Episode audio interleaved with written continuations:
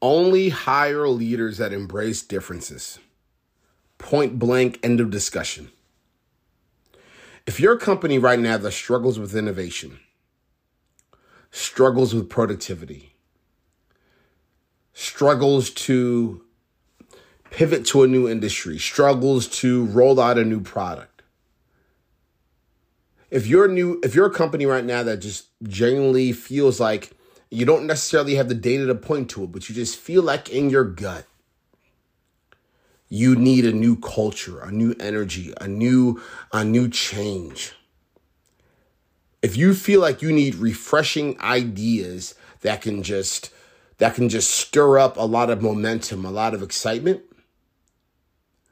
only hire leaders that embrace, that promote, that provide, that support, and that creates and facilitates moments for diversity, for differences.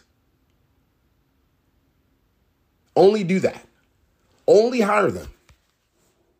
I would even go as far to say if you have some of the traits that I just named early in this episode, about 30 seconds ago, areas where lack of productivity, um, retention issues, innovation issues, issues rolling out a new product based off of whatever the case is going to be of how you deem a problem. If you're having any of those factors, maybe there's an argument that could be made where you need to fire all of your C suite, all of your VPs, all of your directors. I don't know. Maybe that seems a little egregious, but I don't know. I've seen it happen in sports teams.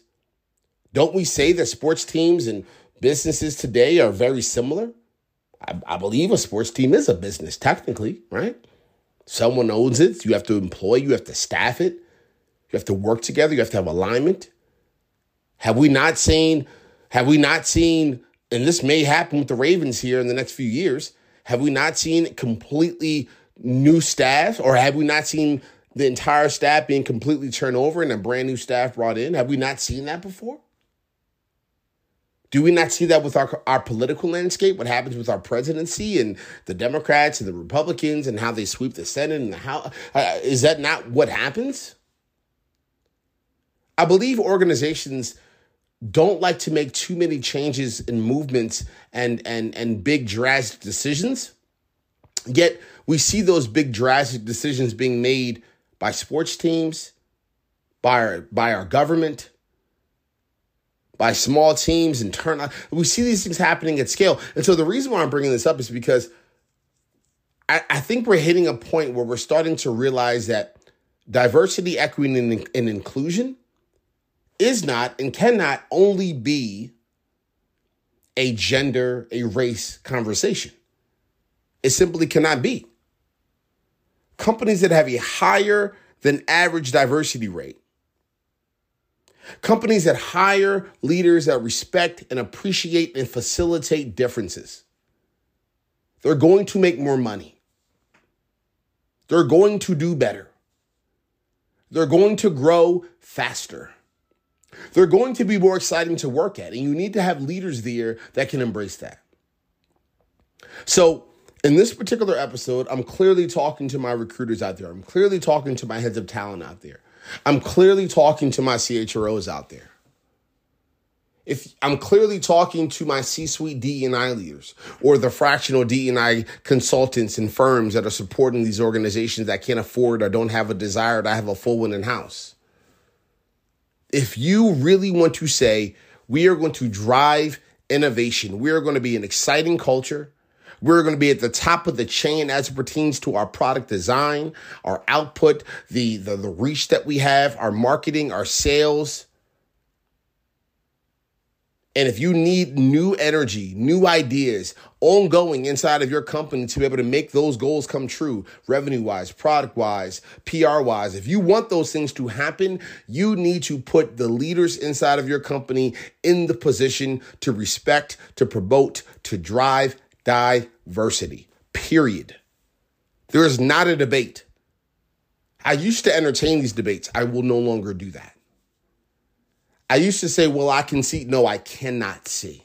I'm blind as it pertains to that point of view. And you have to be.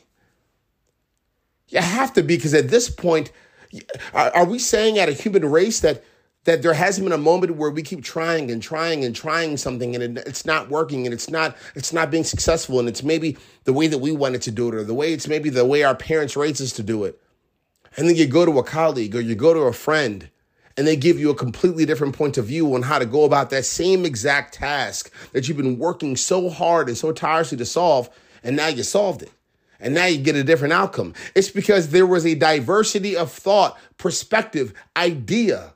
Someone different from a different culture, from a different background, from a different set of skills, from a different point of view gave you an idea. You applied that idea, you listened, you understood, you empathized with it, and it changed your outcome. That is objective. And that is what we need to see more inside of companies. And it starts with the leaders that you hire. It starts with the leaders that you put in place. Shit, it starts with the it starts with everybody that you hire. Imagine having a person on the team that that's not a leader, but that never wants to hear a new idea. Every time there's a new idea generated, that that person is always raising their hand, pushing back, having to, to to to be the cancer in the team, whatever the case is going to be. Imagine how how difficult that can be, how uncomfortable that can be. How unfortunate that is. You don't want that. That doesn't help anyone. It never does. It never does. So, my advice to concise it one more time for you is very simple. If you're ahead of talent,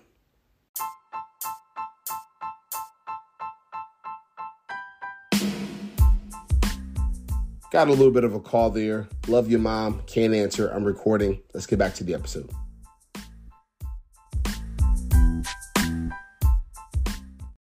Sorry about the interruption. If you're ahead of town, if you're a CHRO, if you're a head of DE&I, if you are a leader in a company, if you're a human being with a pulse trying to work inside of an organization, do me one favor. Appreciate different point of views. Embrace them, facilitate more of them, lean into them, test them, experience them, understand them, and work hard at it. And if it doesn't work, enjoy the process. If it doesn't work, learn from it and pull little nuggets from it. If it doesn't work, use it as a tool to build more of a deeper rapport and understanding with your fellow team members. If it doesn't work, there's multiple ways that I could go with that if it doesn't work. If it doesn't work, there's still value that you can provide and drive and extract from. But at some point, it will work. Think about that. As always, just a few thoughts, just a few perspectives. We'll talk soon.